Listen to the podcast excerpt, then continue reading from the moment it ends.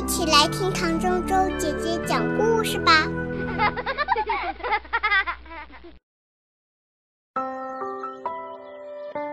向日葵和石头，种子成熟了，落到土里，以后又发芽生长。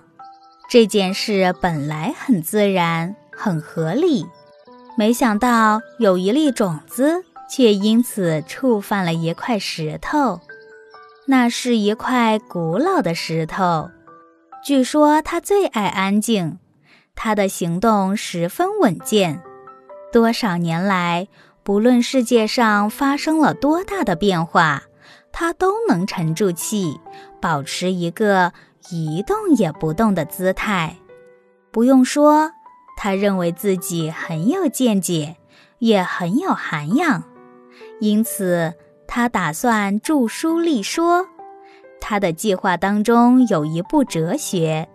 据说里面包括这样一些伟大而深刻的专题，比方，论不变动是宇宙的规律，论黑暗的永恒性和美，论石头对于存在的决定性，论安静与平静之为幸福等等。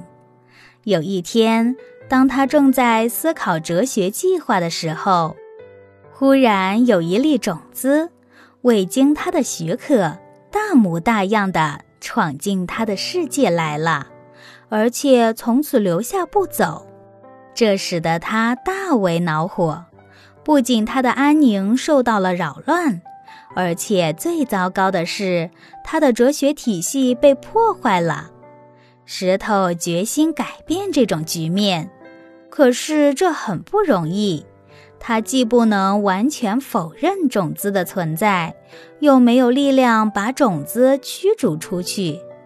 他想来想去，最后想到了一个办法。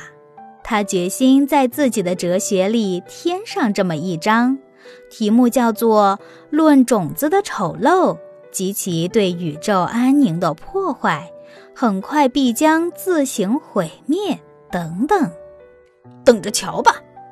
有涵养的石头自言自语地说：“就算你也是一种存在，可是你生出来没几天，个儿小又不结实，看你还能活几天。”种子当然没有理会这些，它不但继续留下来，而且越来越不安分。它居然还呼吸，居然还唱歌。他喜欢唱一些关于生长。和发展的歌，歌里面老是什么温暖呐、春天呀这一类的话，乐观的很，自信的很。有涵养的石头变得非常激动，等着瞧吧，马上就会刮风的。于是，素来喜欢安静的石头，居然一心盼望起刮风来了。他认为刮风会冻坏柔弱的种子。而他认为自己是既不怕冷也不怕热的，风倒是刮起来了，而且是一阵风接一阵风，先是冷风，后是热风，或者说是冷风带来了热风，寒冷带来了温暖，冬天带来了春天，终于春天在风声里出现了。不安分的种子。不但没有冻死，反而发了芽，生了根。它的根从石头下面穿过去，它的芽从石头旁边挤出来，露出了地面。先别忙得意，等着瞧吧。石头还是不服输，于是石头又盼望着下雨。虽然严格来说，他不怎么喜欢这一类事情。可是他认为雨水会淹死种子，而他自己好像是既不怕潮湿又不怕干燥的。不久，真的下雨了，电闪雷鸣，地动山摇。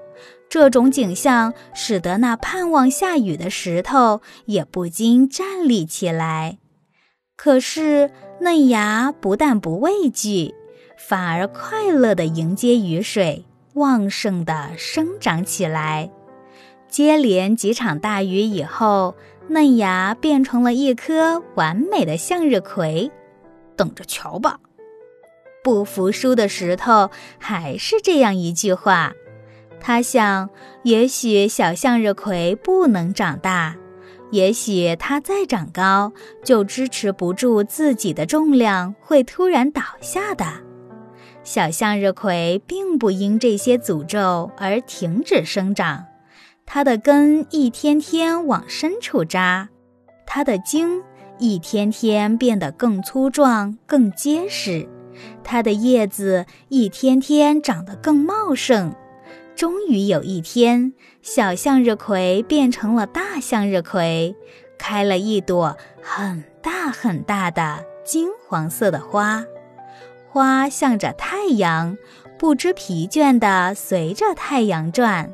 以后结了许多种子，接着新的种子又开始了新的成熟，准备落到新的土壤里去，长出新的向日葵来。至于那块伤心的石头呢？他的哲学著作当然永远不会完成了，但他的结局倒不完全是悲剧的。他在冷和热不断交战，在潮湿和干燥不断更替，在植物根不断穿透以后，终于破裂了，变成了植物的养料。